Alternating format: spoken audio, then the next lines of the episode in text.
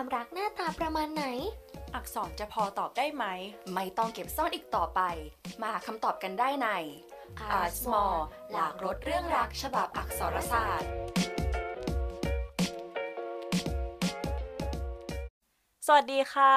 สวัสดีคุณผู้ฟังทุกท่านนะคะ แล้วก็ขอยินดีต้อนรับเข้าสู่ Art Small Podcast ค่ะ วันนี้ทุกคนอยู่กับพิมพ์ค่ะ เอกภาษาไทยชั้นปีที่ 3 ค่ะ และไข่มุก เอกภาษาเอเชียใต้ชั้นปีที่ 3 ค่ะ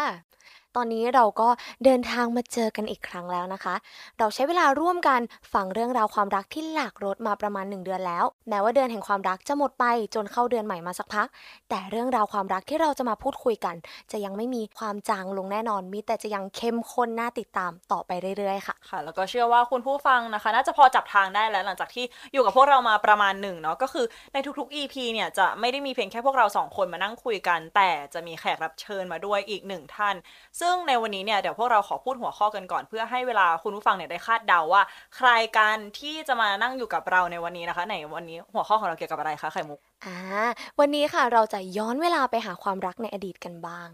หลายคนคงแบบพอนึกออกแล้ว ว่าหัวข้อที่จะมาพูดกันวันนี้คือเรื่องความรักกับประวัติศาสตร์นั่นเองค่ะ โดยปกติแล้วเราจะไม่ค่อยได้เรียนเรื่องราวความรักในคาบเรียนสักเท่าไหร่ แต่ไม่ได้เรียนไม่ได้แปลว่าไม่มี และไม่ได้แปลว่ามันไม่น่าสนใจนะคะ โอเคค่ะ ถ้าอยากรู้แล้วว่า episode นี้เนี่ยจะมีเรื่องราวน่าสนใจมากขนาดไหนเนี่ยเราคงต้องถามแขกรับเชิญของเราในวันนี้แล้วค่ะ ซึ่งในวันนี้เนี่ยเราได้รับเกียรติจากผู้ช่วยศาสตราจารย์ ดรตุลอิสรางกูลณอยุธยาค่ะ เป็นอาจารย์ภาควิชาประวัติศาสตร์อักษรศาสตร์จุฬาลงกรณ์มหาวิทยาลัยค่ะ สวัสดีค่ะอาจารย์ สวัสดีครับ ก่อนอื่นเลยนะคะ ในเมื่อเราแบบ พูดกันแล้วว่าเราไม่ค่อยได้รู้เรื่องความรักตอนเรียนสักเท่าไหร่ ขอแอบถามอาจารย์ก่อนเลยค่ะว่า ในทางประวัติศาสตร์ เราสามารถศึกษาเรื่องราวความรักของคนต่างๆเนี่ยผ่านวิธีการอะไรได้บ้างค่ะเอิมเราอาจจะตัดคำว่าประวัติศาสตร์ออกไปก็ได้ ในปัจจุบันเราศึกษาความรักอย่างไร ในอดีตมันก็ศึกษาแบบนั้นมันไม่ได้มีอะไรที่เออประหลาดเกินเกินมนุษย์นะคือเพราะว่าจะตอบอย่างนี้ก็คือว่าหลักๆเนี่ยเราสามารถที่จะศึกษาเอกสาร หลักๆ เลยเราจะใช้สิ่งที่เราเรียกกันว่า ego documents ผมแปลเป็นภาษาไทยว่าอัตตาเอกสาร ก็คือเอกสารประเภทเอ่อไดอารี่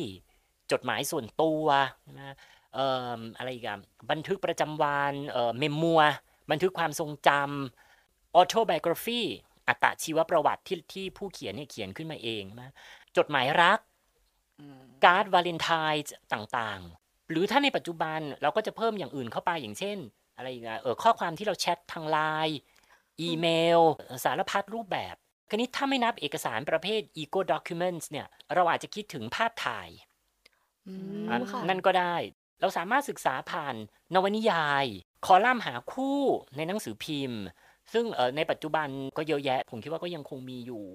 ย้อนหลังไปได้ถึงศตวรรษที่ 19 ก็จะมีคอลัมน์หาคู่ในโลกตะวันตกอย่างในอเมริกาอย่างเนี้ยก็จะมี เราศึกษาผ่านเอ่อจิตรกรรม ภาพวาดต่างๆ คือสารพัดเลยอะที่เราจะหยิบขึ้นมาได้คือ ที่ใดก็ตามที่มันมี gender ซึ่งไม่ได้แปลว่าการกดขี่นะ ไม่ได้แปลว่าการกดขี่ทางเพศนะ gender หมายถึงความสัมพันธ์ระหว่างหญิงกับชาย หรือว่าชายกับชายหญิงกับหญิง แต่ keyword ของ gender ก็คือ relationship เป็นที่ใดที่มันมี relationship between sexes เนี่ยมันก็จะต้องมีความรัก แล้วเราก็เอามาศึกษาได้ทั้งสิ้น แล้วแล้วถ้าอย่างนี้เกิดว่าเราเจาะไปที่ช่วงเวลาใดช่วงเวลาหนึ่งค่ะอาจารย์อย่างเช่นว่าเอ่อบริบททางประวัติศาสตร์ของอังกฤษค่ะ ในช่วงคริสตศตวรรษที่ 18อะค่ะ มันจะเป็นยังไงคะคืออังกฤษศตวรรษที่ 18 เนี่ย มันเป็นสังคมที่เราเรียกกันว่า hierarchical society คือเป็นสังคมที่มันมีลำดับช่วงชั้นทางสังคม ไม่ใช่ชนชั้นนะผมใช้คำว่าช่วงชั้น ชนชั้นเราคงจะพูดในสมัยศตวรรษที่ 19 เนี่ยลงมาแล้ว เป็นลำดับช่วงชั้นก็คือมีกลุ่มคนที่เราเรียกว่าเป็น aristocrats ใช่ไหมก็คือเอ่อพวกขุนน้ำขุนนาง กษัตริย์ ทั้งหลายเป็น elite เป็นชนชั้นปกครองจากนั้นเนี่ยก็มีกลุ่มคนที่เราเรียกกันว่าเป็นช่วงชั้นกลาง คำในศตวรรษที่ 18 ในอังกฤษใช้คำว่า middling sorts middling ที่แปลว่ากลางๆเนี่ยแล้วก็ sorts นะหรือ middle classes ในรูปพหูพจน์นะเพราะมันไม่ได้เป็นเอกพจน์แบบชนชั้นที่เราเข้าใจ แล้วก็ laboring poor กลุ่มช่วงชั้นที่ 3 ก็คือกลุ่มคนที่ทำงานแล้วมือเขาจะต้องแปดเปื้อนต้องสกปรก ก็คือพวกเอ่อทำงานเอ่อกรรมกรทั้งหลายทีนี้มันมีกลุ่มคนอีกกลุ่มหนึ่งที่อยู่ระหว่าง aristocrats นะกับ middling sorts อันเนี้ยเราก็จะเรียกว่าเป็นพวก gentry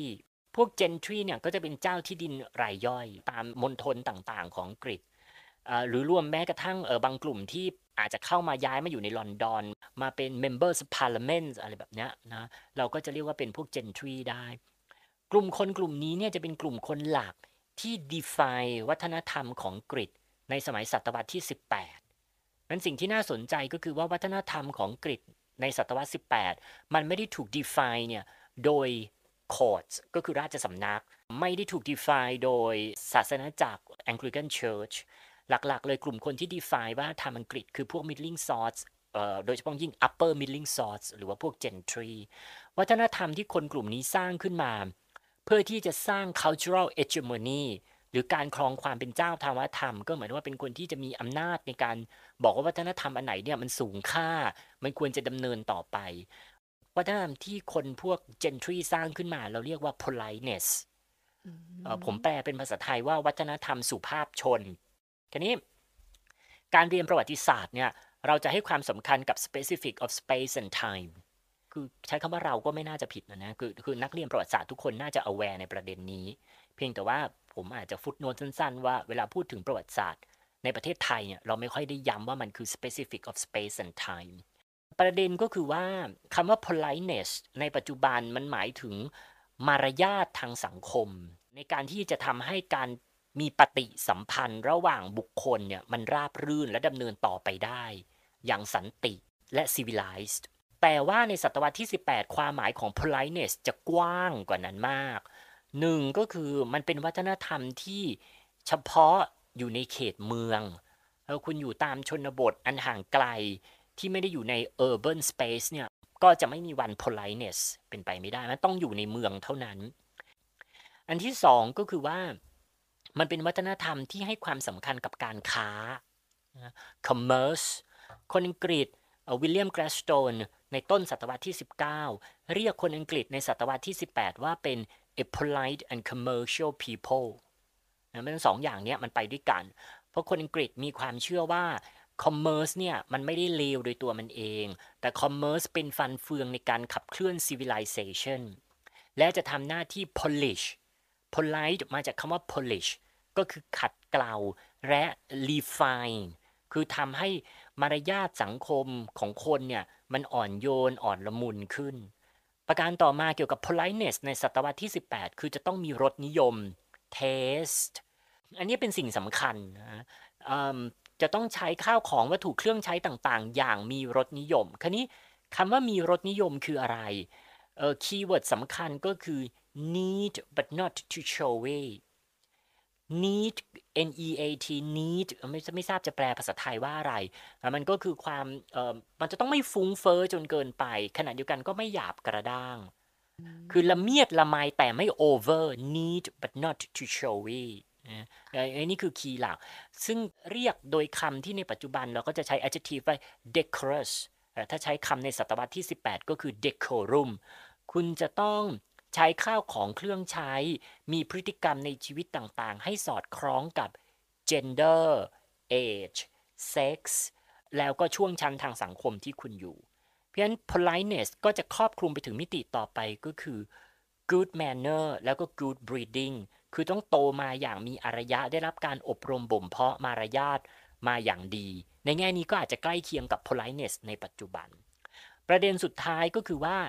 adjective polite ในปัจจุบัน เราใช้กับคนในสังคมเท่านั้น แต่ในศตวรรษที่ 18คำว่า polite เป็น adjective ไปขยายข้าวของเครื่องใช้ต่างๆได้ เช่น เราก็จะเจอในโฆษณาศตวรรษที่18จะมีโฆษณาลงตามหน้าหนังสือพิมพ์เราจะบอกว่าร้านเนี้ยขาย polite furniture เฮ้ยในปัจจุบันเนี่ยไม่มีใครใช้คำ adjective แบบนี้ใช่ไหมในศตวรรษที่ 18 polite furniture คืออะไร เราต้องคิดเทียบถึงศตวรรษก่อนหน้า ศตวรรษที่ 17 16เอ่อเฟอร์นิเจอร์ที่ถือว่าเป็นแนวหน้าเลย ก็คือเป็นเฟอร์นิเจอร์ที่ทำจากไม้มะฮอกกานีเออเออโทษเออไม้ที่ทำจากต้นโอ๊ก เป็นไม้เนื้อแข็งนะเป็น British Oak แต่พอมาถึงศตวรรษที่ 18เนี่ยการค้าระหว่างประเทศ โดยเฉพาะยิ่งการค้ากับอาณานิคม มันนำเข้าไม้ชนิดใหม่ เป็นไม้เนื้ออ่อนนะก็คือไม้มะฮอกกานี คืออ่อนเมื่อเปรียบเทียบกับไม้เนื้อแข็งอย่างไม้โอ๊กเพราะงั้นเฟอร์นิเจอร์ที่ทำจากไม้มะฮอกกานีเนี่ยมันก็จะเป็นมันก็จะ polite มากกว่า แล้วก็จะมีการบุ cushionบุนวม keyword ของ politeness ก็คือมันต้อง soft and easy ทำให้คนสามารถใช้แล้ว relax ได้ นั่นคือคอนเซปต์ politeness แล้วสุดท้ายเมื่อ politeness อยู่ในเมือง concept สำคัญก็คือ to be seen to see and to be seen เราต้องเข้าไปในที่ที่มี sociability คือคุณต้องเข้าสังคมเป็น ไปรับรู้ว่า fashionable world เข้าไปกันถึงไหนแล้ว เข้าไปในที่ที่มีปฏิสัมพันธ์อย่างเช่น pleasure garden อย่าไปหาแปลว่าสวนสนุก เพราะว่ามันยังไม่มีรถไฟเหาะนะมันคือที่ที่คุณจะไปเดิน ไปเดินเล่นเตร็ดเตรตามสวนสาธารณะ เพื่อที่จะไป to see คือไปดูว่าคนอื่นแต่งตัวอย่างไร ตามแฟชั่นไปอย่างไร แล้วเราเอง polite self คือตัวเราเนี่ย เราได้ develop ตัวเรา polite มากน้อยแค่ไหนอย่างไร คนอื่นก็จะมาดูเราแล้วก็จะมา judge เราเพราะฉะนั้นเราก็จะ to be seen เพราะในการเข้าสังคมเนี่ยเจนออสตินนักเขียนในช่วงปลายศตวรรษ 18 ต้นศตวรรษที่ 19 ก็บอกว่าพื้นที่สำคัญที่คนจะสามารถฝึก politeness ได้ดีเนี่ยก็คือถนนย่านช้อปปิ้ง shopping street เจนออสตินเรียก shopping streetว่าเป็น living library เป็นห้องสมุดที่มีชีวิต เพราะฉะนั้นเราจะเจอ discourse หรือจะเจอคำพูดในลักษณะที่ว่าพื้นที่ที่มันเป็น sociability เนี่ย มันคือ polite venue และรวมๆทั้งหมดนี่คือคอนเซปต์ politeness ซึ่งแตกต่างจากปัจจุบันแน่นอนอืมค่ะ แล้วคอนเซปต์ politeness ที่มันเกิดในช่วงนั้นนะคะ มันส่งผลต่อการแสดงออกซึ่งความรักของชายและหญิงยังไงบ้างไหมคะแสดงออกแน่อย่างนี้มันจะต้องสัมพันธ์กับว่าช่วงชั้นไหน ของกลุ่มคน กลุ่มคนที่เป็น laboring poor คนยากจนเนี่ยเขาจะไม่สามารถที่จะแสดงความรักผ่านวัฒนธรรม politeness ได้ เพราะเขาไม่มีเงินมากพอที่จะ consume ข้าวของเครื่องใช้ต่างๆ เขาก็ต้องใช้เสื้อผ้าที่เขามีอยู่ในการทำเป็นของขวัญแล้วก็แลกเปลี่ยนเราเรียกกันว่า love tokens ก็คือวัตถุที่แสดงความรักใช่ไหมเขาอาจจะประดิษฐ์เองแต่ว่ามันก็จะไม่ refine ไม่ไม่ need นะนักแต่ไม่ได้หมายความว่าคนคนช่วงชั้นล่างเนี่ยไม่มีความรักไม่ใช่นะทีนี้ว่าแต่เฉพาะกรณีของ politeness ในกลุ่มคนที่เป็น upper middling sorts เนี่ยหรือพวก gentry คนกลุ่มนี้เนี่ยพื้นที่ polite venue ที่เขาจะสามารถไปจีบกันไปเฟลิร์ตกันได้ มันก็จะต้องเป็นพื้นที่ที่มันเป็น polite เอ่อที่มันมี polite sociability ไม่ว่าจะเป็นร้านค้า shops ศตวรรษที่ 18 เนี่ย โดยมารยาทแล้วเวลาที่คุณเข้าไปในเป็น code of manner ใช่ไหมเวลาที่คุณเข้าไปในร้านค้า ร้านช้อปปิ้ง ไม่ใช่เข้าไปถึงแล้วก็จ้วงซื้อเลยไม่ใช่ คุณจะต้องไปทักทายโอภราปราศัยกับเจ้าของร้าน even flirt กับ shopkeepers ด้วยซ้ำนะเป็นมารยาท แล้วก็อาจจะไม่จำเป็นต้องซื้อมันมันมันไม่มี obligation to buy keyword ก็คือ sociability เข้าสังคม มีที่ไหนอีกที่น่าสนใจก็คือ assembly hall ก็คือพื้นที่ที่คนไปงานเต้นรำนั่นจะเป็นที่เป็นเราเรียกกันว่าเป็นเอ่อ marriage market ไปมองหาคู่เลยด้วยซ้นอกเหนือไปจากเครือข่ายทางสังคมที่เขามี connect ในกรณีที่สมมติว่าอยู่ในเมืองห่างไกลจากลอนดอน อาจจะไม่มีเอ่อ assembly halls ให้ไว้สำหรับ dancing แล้วก็หาคู่รักเนี่ย เขาก็อาจจะรู้จักผ่าน network social network ของกันและกัน แล้วก็อาจจะพาไปเดินกัน ยังไงก็ตามมันจะต้องเมื่อมันมีเมืองมันต้องมีถนนย่านช้อปปิ้งนั่นก็เป็นที่หนึ่งที่เขาจะได้มีโอกาสใช้เวลาที่จะมีปฏิสัมพันธ์แก่กันและกัน หรือแม้กระทั่งไปวิสิตที่บ้านไปพบพ่อแม่อะไรต่างๆ เหล่านี้มันก็จะเป็นพื้นที่ที่ทำให้พ่อแม่ได้มีโอกาสเช็ค แล้วก็คอนโทรลว่าคนนี้เหมาะที่จะมาเป็นเจ้าบ่าวของลูกเราหรือไม่ อืม ค่ะ ค่ะ แล้วก็คือแล้วถ้าเกิดว่าคนในช่วงชั้น middling sort ที่อาจารย์พูดมาก็คือในสมัยนั้นเนี่ยเขาไม่ปฏิบัติตาม gender role อะค่ะ มันจะส่งผลยังไงบ้างคะเออมันก็จะส่งผลอย่างเช่นอย่างนี้นะครับ คือเออยกตัวอย่างอย่างเช่นผู้ชายคนหนึ่งชื่อเอ็ดเวิร์ดลีสจากราวๆเออพันเจ็ดร้อยเจ็ดสิบกว่าๆ เป็นนักศึกษาอยู่ที่มหาวิทยาลัยออกซฟอร์ดเออก็ไม่ต้องตื่นเต้นเพราะว่าในอังกฤษอังกฤษไม่ใช่ไม่ใช่ Great Britain นะฮะอังกฤษ มีมหาวิทยาลัยเพียงแค่สองแห่งในสมัยศตวรรษ 18 ก็คือที่ออกซฟอร์ดกับเคมบริดจ์มหาวิทยาลัยที่ 3 ที่เกิดขึ้นในอังกฤษเนี่ยก็คือ UCL University College of London ก็ 1,820 เพราะฉะนั้นไม่ต้องตื่นเต้นนะ คือยังคือถ้าเรียนมหาวิทยาลัยก็ either Oxford or Cambridge ไม่ได้แปลว่า Edward Lees เนี่ยเก่งอีกคนเนี่ยค่อนข้างที่จะเป็น bad boy ติดการพนันไม่ค่อยเเชื่อฟังคำสั่งที่พ่อแม่สอนนะ แต่เขาก็รักกับอลิซาเบธเรดดิงมันมีจดหมายรักระหว่างคู่รักสองคู่นี้ survive ในปริมาณที่มาก ปัจจุบันเก็บอยู่ที่หอจดหมายเหตุที่เมืองนอริชในแคว้นอีสต์แองเกียของอังกฤษก็ห่างจากลอนดอนประมาณ 2 ชั่วโมงเยอะมากสิ่งที่น่าสนใจก็คือว่าผู้ชายคนนี้เอ็ดเวิร์ดลีสเนี่ยเป็น bad boy นะเป็น errant son ไม่ไม่สนใจพ่อแม่คำสอนของพ่อแม่เลย อันนี้อลิซาเบธเรดดิ้งเนี่ยรักมากรักผู้ชายคนนี้มาก ก็พยายามที่จะเขียนจดหมาย พยายามดึงให้เขาเนี่ยกลับมาอยู่ในลู่ในรอย พ่อแม่ก็ไม่เอาด้วย พ่อแม่ของอลิซาเบธเรดดิ้งเนี่ยก็ก็ก็ไม่ happy เลย สุดท้ายเขาตัดสินใจทำอะไร เขาตัดสินใจก็คือหลังจากผ่านการประคับประคองความสัมพันธ์มาเนี่ยเขาตัดสินใจพากันหนี elopement นั่นหมายความว่าผู้ชาย ที่ไม่ปฏิบัติตาม politeness อาจจะ win her heart อาจจะทำให้อาจจะชนะใจผู้หญิงได้ บางทีคนเราก็อาจจะชอบอะไรบางอย่างที่มันแบนแต่ไม่ได้ชนะใจพ่อแม่ เพราะฉะนั้นทางออกหนึ่งแล้วมันเกิดขึ้นเรื่อยมากขึ้นเรื่อยๆนะมีนักประวัติศาสตร์คือสตีเฟนคิงศึกษาสถิติของ elopement นั่นเท่ากับเป็นการยืนยันว่าคนในศตวรรษที่ 18 เนี่ย มันพอที่จะมี channel ในการที่จะ negotiate อารมณ์ของตัวเอง ในในที่นี้ก็คือความรัก แต่อย่างไรก็ตามไม่ได้หมายความว่าเมื่อพากันหนีออกไปแล้ว จะไม่ต้องกลับมาขอคืนดีกับกับพ่อแม่ไม่ใช่ ยังไงเราก็ยังเป็นส่วนหนึ่งของของครอบครัวและสังคมนะฮะคู่รักจำนวนมากโดยเฉพาะยิ่งคู่นี้อลิซาเบธเรดดิ้งกับเอ็ดเวิร์ดลีสเนี่ยเอ็ดเวิร์ดลีสพยายามที่จะเขียนจดหมาย มาเล่าให้พ่อตาฟังอะว่าตัวเองเนี่ยดูแลลูกสาวของคุณเนี่ยดีอย่างไร แล้วพ่อตาก็ยอมที่จะคืนดีด้วย หลังจากที่ได้หลานคนแรก และเอ็ดเวิร์ดลีสเนี่ยก็เขียนจดหมายซึ่งว่าเป็นหนึ่งในจดหมายที่ผมก็ก็ก็ประทับใจมาก ก็คือเอ็ดเวิร์ดลีสเขียนว่า ต่อให้ข้าพเจ้าเนี่ยจะได้เป็น Master of the Universe ไม่ว่าซึ่งเขาเขียนในทศวรรษพันเจ็ดร้อยแปดสิบกว่าเอ่อไม่ว่าว่าผมจะเป็น Master of the Universe หรือไม่ ไม่ว่าอังกฤษจะคืนดีกับสหรัฐอเมริกา หรือไม่เพราะตอนนั้นอเมริกาประกาศอิสรภาพใช่ไหมครับพันเจ็ดร้อยแปดสิบสามไม่ว่าว่าผมจะได้เป็น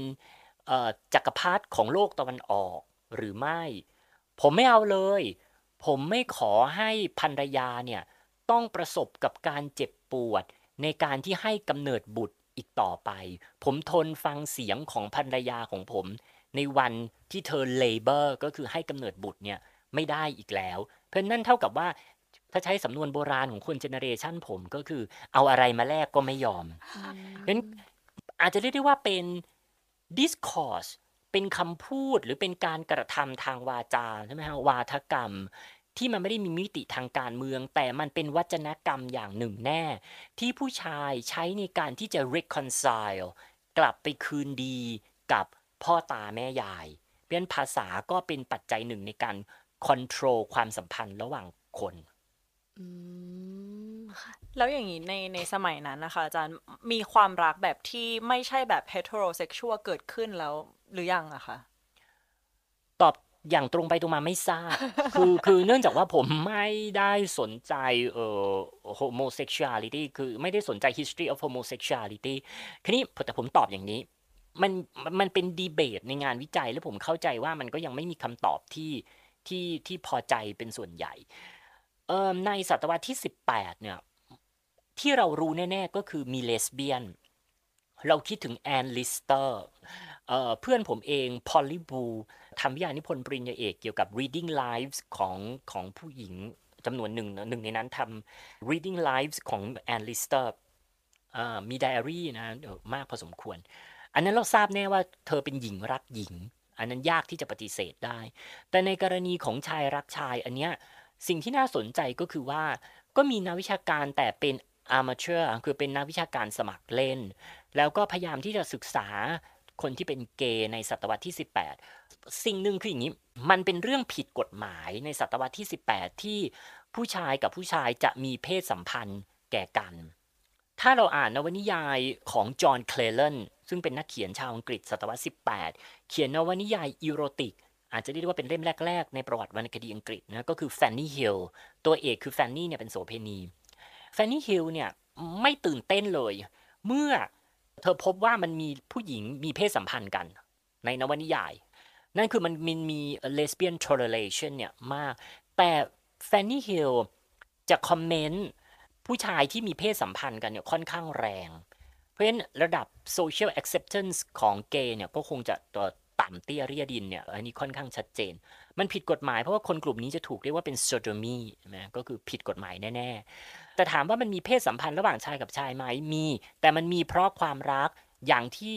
เป็นการ define homosexual love อย่างในปัจจุบันหรือไม่ ผมคิดว่านี่นักประวัติศาสตร์ตอบยาก นอกจากนั้น Norman Richter เนี่ยซึ่งก็เป็น amateur historian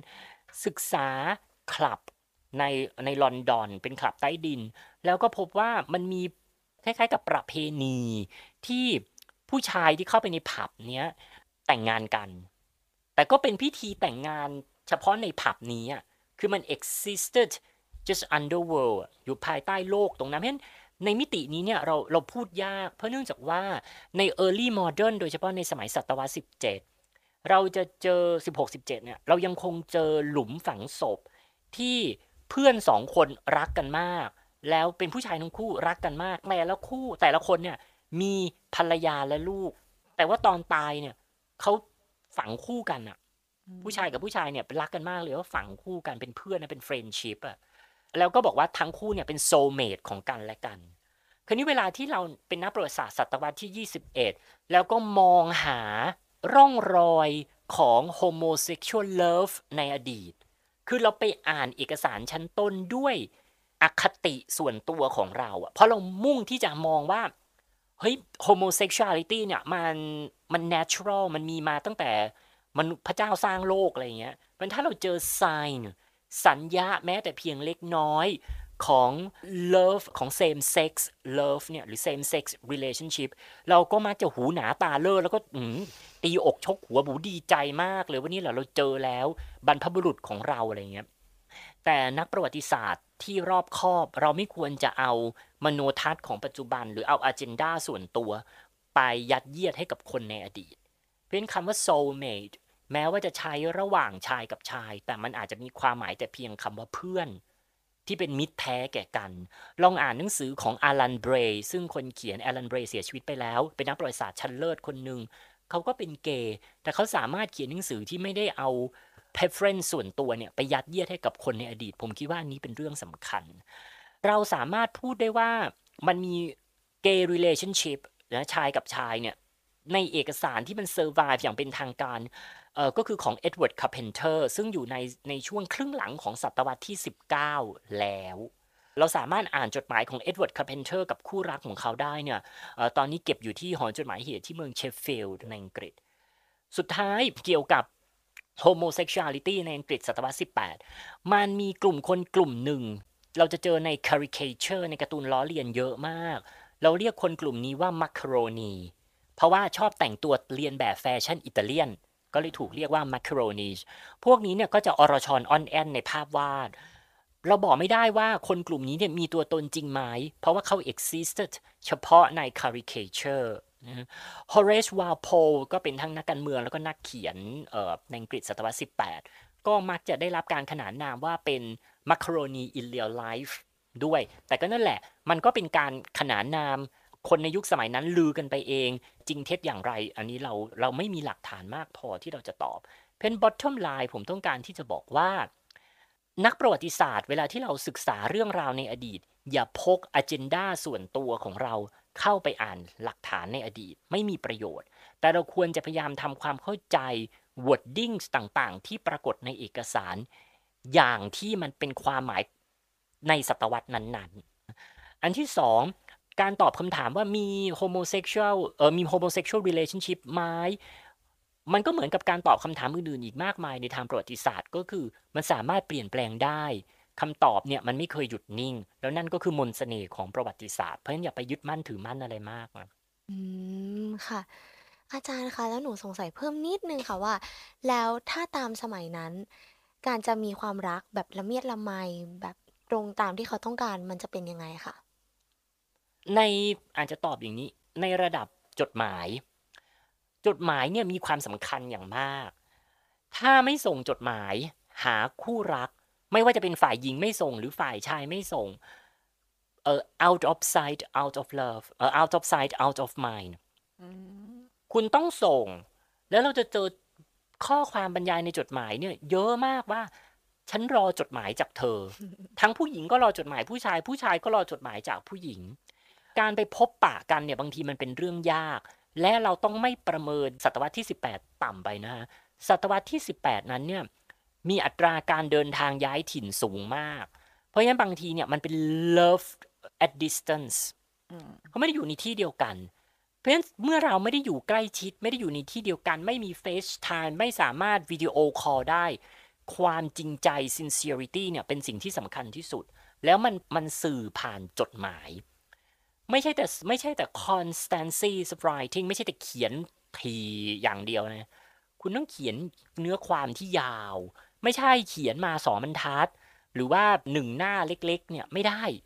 คุณต้องเขียนให้เยอะคือคุณต้อง devote time นะภาษาที่ใช้ในการยืนยันความรักเนี่ยก็เป็นสิ่งสำคัญ discourse ที่คนศตวรรษที่ 18 ใช้โดยเฉพาะกลุ่ม gentry ก็คือ 1. คุณคือ center of my love and center of my life คือถ้าไม่มีคุณแล้วเนี่ยชีวิตเราก็จะไม่ complete นะอันที่สองก็คือว่า เมื่อเราเข้าสู่ step ของ relationship แล้วเมื่อตกลงที่จะเป็น lover แก่กัน เราเรียกว่า suitor and suitress suitor ก็คือคนเป็นผู้ชายที่ไปจีบ suitress ก็คือผู้หญิงนะเอ่อเมื่อตกลงเป็น lover กันแล้วเนี่ย เราจะพบ discourse ว่า ฉันไม่สนใจอย่างอื่นในโลกใบนี้เลย เพราะเนื่องจากเธอคือ the center of my heart ผู้ชายเนี่ยก็จะใช้ discourse ซ้ำแล้วซ้ำเล่าคือ ไม่ว่าผู้ชายรายไหนก็รายนั้น เราจะเจอข้อความนี้ในจดหมาย จนหลายครั้งเราก็คิดว่าโกหกนั่นแหละ ฉันรู้ แต่มันคือสิ่งที่มันเป็นเป็น trope อะคือคนก็จะ repeat ก็คือว่าผู้ชายเนี่ยจะต้องเข้าสังคมไปหา connection ก็ไปงานเต้นรำแต่ผู้ชายก็จะบอกว่ามีอยู่คนหนึ่งอะนะฮะเออเออชาร์ลส์แพรตเขียนถึงอิซาเบล่าผมก็รู้สึกว่าเออชอบมากเจอจดหมายฉบับนี้ก็คือว่าชาร์ลส์แพรตเนี่ยเขียนจดหมายไป แล้วก็บอกว่าวันนี้เนี่ยผมไปงานเต้นรำ มีเออมีคนบอกผมว่ามีคนสวยๆเต็มเลย คุณคงไม่คาดหวังสินะ ที่จะให้ผมเห็นคนสวยๆเหล่านี้ได้ด้วยตาผมเอง โดยในยาก็คือเขาต้องให้มีคนมาบอก ว่าในงานเต้นรำวันเนี้ยมีคนสวยเต็มไปหมดเลย เพราะสำหรับเขาแล้วเมื่อเขามีความรักเนี่ยเขาไม่เห็นใครอีกเลยว่าสวยมันโกหก คือมันมันเป็น discourse แต่แต่เราจะต้องดูว่าทำไมเขาถึงใช้คำพูดเหล่านี้ นะสุดท้ายมันเป็นทั้ง discourse และเป็นการกระทำจริง นั่นก็คือการที่จะต้องพยายาม report นะพิสูจน์ตัวเองผ่านจดหมาย และการกระทำจริง ๆ ว่าเราพร้อมที่เราจะมี self improvement เราสามารถที่จะสร้าง career ในชีวิตของเราได้ เป็นหัวหน้าครอบครัวได้ needless to say ศตวรรษที่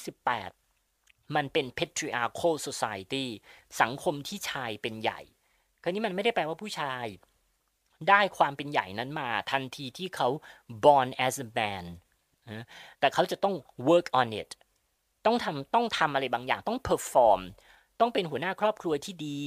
ตั้งใจทำมาหากิน ประหยัดมัธยัติต่างๆ เพราะฉะนั้นการเป็นคำของครูผม Amanda Vickery ก็คือการที่จะเป็น to be a bloke is not that easy มันก็ไม่ได้ง่ายนะ กับการที่จะเป็นชายหนุ่มสักคนหนึ่ง เพราะเมื่อไรก็ตามที่ชายหนุ่มเนี่ย ไม่ประพฤติตัวให้อยู่ใน politeness ไม่ตั้งใจทำมาหากิน ไม่พร้อมที่จะเป็น head of the family เขาก็จะไม่ได้รับสิทธิ์ให้ได้แต่งงานกับผู้หญิงคนนั้น เขาจะเริ่มถูกตั้งคำถามในเชิงความชอบธรรมของการเป็นหัวหน้าครอบครัว และท้ายที่สุดสำหรับชีวิตของผู้ชายคนหนึ่งมันคงจะไม่มีอะไรเจ็บปวด เสียหน้า เสียเกียรติ และเสียใจ เมื่อเขาถูกปฏิเสธจากผู้หญิง เพราะฉะนั้นการที่เราคิดว่า patriarchy คือผู้ชายชี้นกเป็นนกชี้ไม้เป็นไม้ หรือหนักข้อขึ้น patriarchy ก็คือการที่ผู้ชายกดขี่ผู้หญิง ผมคิดว่านั่นเป็นความคิดที่นอกจากจะไม่ accurate ในทางวิชาการแล้ว เราเราแทบจะเป็นความคิดที่ไม่สามารถอธิบายอะไรได้เลยแล้วแล้วอย่างนี้ในเรื่องของการแต่งงานกับสถาบันครอบครัวค่ะอาจารย์ ก็คือพอมันมีเรื่องของวัฒนธรรม politeness เข้ามาอย่างเงี้ยค่ะ มันทำให้การแต่งงานและสถาบันครอบครัวในยุคนั้นนะคะ ต่างออกไปจากในยุคนี้มากไหมคะ ตัวที่ต่างผมคิดว่าเออผมผมอาจจะไม่ได้คิดว่าเป็นเรื่องของ politeness ในศตวรรษที่ 18 เนี่ย เป็นจุดเริ่มต้นของ อันนี้ต้องฟังดีๆนะฮะ ไม่ได้เป็นจุดเริ่มต้นของความรักในครอบครัว นับตั้งแต่เรามีมนุษยชาติมาเนี่ย มันก็มีความรักในครอบครัว existed เฉพาะ a heart of stone คนที่มีหัวใจเป็นหินเท่านั้น ที่เราจะคิดว่า สามีไม่ได้รักภรรยา หรือพ่อแม่ไม่ได้รักลูก การที่เราเรียนประวัติศาสตร์ เราควรจะเห็น human in its existence นะคือเราเราควรจะต้องเห็นว่านี่คือคน คือคนเรารักได้ ไม่มีใครที่ให้กำเนิดบุตรมาโดยปราศจากความรัก อย่าวิเคตจนเกินไป ประเด็นคืออย่างนี้ สิ่งสำคัญก็คือ ถ้าความรักระหว่างคนในครอบครัว มันเป็นเรื่องที่ timeless เราก็ไม่ต้องศึกษาประวัติศาสตร์ เพราะประวัติศาสตร์ให้ความสำคัญกับ specific of space and time สิ่งที่มันเป็นลักษณะเฉพาะของความรักในครอบครัวในศตวรรษที่ 18 ก็คือ the celebration of familial love อาจจะเป็นครั้งแรกในประวัติศาสตร์ของมนุษยชาติอย่างน้อยก็ในโลกตะวันตก ที่อีลีทในสังคม เขียนบทความจำนวนมาก เพื่อที่จะ celebrate ความรักของคนในครอบครัว เราอาจจะคิดถึงอัตชีวประวัติกึ่งนิยายของชองชาคูโซใช่ไหมเอมิลอย่างนี้เป็นต้น นั่นก็จะสรรเสริญความบริสุทธิ์ของเด็ก ความบริสุทธิ์ของ maternity นะ maternal love ไอ้ตัว celebration อันเนี้ยคือ novel คือของใหม่ และไอ้ legacy ของมันเนี่ยยังคงอยู่กับเรา จนกระทั่งในปัจจุบันคือนี่มันเกิดขึ้นมาได้อย่างไร มันเกิดขึ้นมาด้วยวิธีคิดแบบ enlightenment ซึ่งจะเป็นอีกคอนเซปต์หนึ่งต่างออกไปจาก politeness ใช่ไหมคะก็คือการให้ความสำคัญกับชีวิตของมนุษย์ คุณค่า ความงาม ความบริสุทธิ์ของมนุษยชาติไอตัว element ของ enlightenment นี่แหละ ที่เป็นตัวให้กำเนิด celebration of familial love โห ฟังแล้วก็ รู้สึกตื่นเต้นแล้วก็สนใจมากจริง ๆ นะคะ ความรักในสมัยนั้นก็มีความแตกต่าง แล้วก็น่าสนใจ ค่ะนับได้ว่าช่วงคริสตศตวรรษที่ 18 เนี่ย คือยุคที่เฉลิมฉลองความรักของครอบครัวเลยก็ว่าได้นะอืมอืมใช่ค่ะ ผู้ชายเองก็ต้องปฏิบัติตัวให้เหมาะสมถึงจะสามารถมีความรักได้ถูกใช่ต้องค่ะ ตามความคาดหวังของคนในสมัยนั้นเหมือนกัน แล้วผู้หญิงเองบางทีก็เหมือนจะต้องพยายาม ช่วยให้ผู้ชายอยู่ในคันลองนั้นเหมือนกันเพื่อที่จะได้รักกันอย่างเต็มที่นะคะใช่ค่ะ แล้วก็วันนี้เรียกได้ว่าเราก็ได้ทั้งรู้จักความรักในแง่มุมแบบประวัติศาสตร์เก่าๆ ได้เยอะมากพอสมควรเลยค่ะ ก็ขอบคุณอาจารย์ตุลมากๆนะคะ ที่สละเวลานะคะมาร่วมแชร์ความรู้ให้กับพวกเราเนาะค่ะ อาจารย์อยากจะฝากอะไรทิ้งท้ายไว้สักหน่อยไหมคะอ่านหนังสืออะคือคือคืออย่างงี้มันมีหนังสือเกี่ยวกับประวัติศาสตร์ ความรัก ในเออคือผมไม่ได้เรียนทวีปอื่นนะเป็นยูโรเซนทริกนะหนังสือเล่มล่าสุดของเพื่อนผมอะ Sally Holloway หนังสือชื่อ The Game of Love ศึกษา Romantic Love in 18th Century England ผมคิดว่าก็เป็นหนังสือที่ที่ควรอ่าน อีกเล่มหนึ่งที่ผมอยากจะแนะนำเพราะว่าคนไทยเนี่ยไม่ไม่ไม่พูดถึงเลยซึ่งเป็นหนังสือที่ล้ำค่ามาก เป็นหนังสือที่ชนะไปสามรางวัล จากองค์กรที่เป็นอิสระจากกันในอังกฤษก็คือไม่เกี่ยวข้องกันเนี่ยหนังสือเล่มนั้นเนี่ยเป็นหนังสือที่ตีพิมพ์ในปี 1998 ผมอยากจะวิงวอนว่าขอให้อ่าน The Gentleman's Daughter Women Lives in Georgian England คนเขียนคือนักประวัติศาสตร์ gender ที่มีคุณภาพสูงที่สุด I don't mind saying that top 5 ของอังก Amanda Vickery ขอให้อ่าน แล้วคุณจะพบกับสองประเด็นหนึ่งภาษาอังกฤษที่เราคิดว่าเราเราดีหรือเราเก่งภาษาอังกฤษเนี่ยมันจะหยุดอยู่ที่ cover ของหนังสือเล่มนี้ เพราะทันทีที่เราเริ่มเปิดอ่านบรรทัดแรก เราจะเริ่มต้องเปิดพจนานุกรมวิครีมีวรรณศิลป์ที่สวยงาม แล้วก็ทำงานประณีตมาก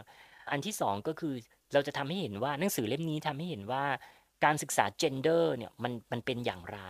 มันไม่จำเป็นที่จะต้องไปศึกษาแต่เฉพาะผู้ชายกดขี่ผู้หญิงอืมมันเป็นคนละเรื่องกันเลยนะเป็นวิงวอนขอให้อ่าน และสุดท้ายอแมนดาวิกเคอรีคืออาจารย์ที่ปรึกษาของผมเอง ความน่าสนใจของ episode นี้ก็ไม่ได้มีแค่ในพอดแคสต์เท่านั้นนะคะ อาจารย์ก็ได้ฝากผลงานที่น่าติดตาม ให้เราไปรับชมได้อ่านได้เข้าใจความน่าสนใจมากขึ้นไปอีกเกี่ยวกับความรักในยุคสมัยนั้น ใช่ค่ะ ถ้าเกิดว่าฟังชื่อหนังสือไม่ทัน ให้กรอกลับไปนะคะ เพราะว่า must read จริง ๆ อ่า ก็ตอนนี้ค่ะ ก็หมดเวลาของ Art Mall แล้วค่ะ ก็ตอนนี้ก็ได้รับความรู้เข้าไปจุกๆ กันเลยทีเดียวเนาะสำหรับ EP หน้าค่ะ จะเป็นหัวข้อเกี่ยวกับอะไร หรือว่าแขกรับเชิญเนี่ยจะเป็นใคร ก็ขอให้ทุกคนนะคะ ติดตามทุกวันอังคารค่ะ เวลาหนึ่งทุ่มตรงเป็นต้นไปนะคะ แล้วพบกันใหม่ที่ episode หน้าค่ะสำหรับวันนี้พวกเราต้องขอตัวลาไปก่อนนะคะ สวัสดีค่ะ สวัสดีค่ะ สวัสดีครับ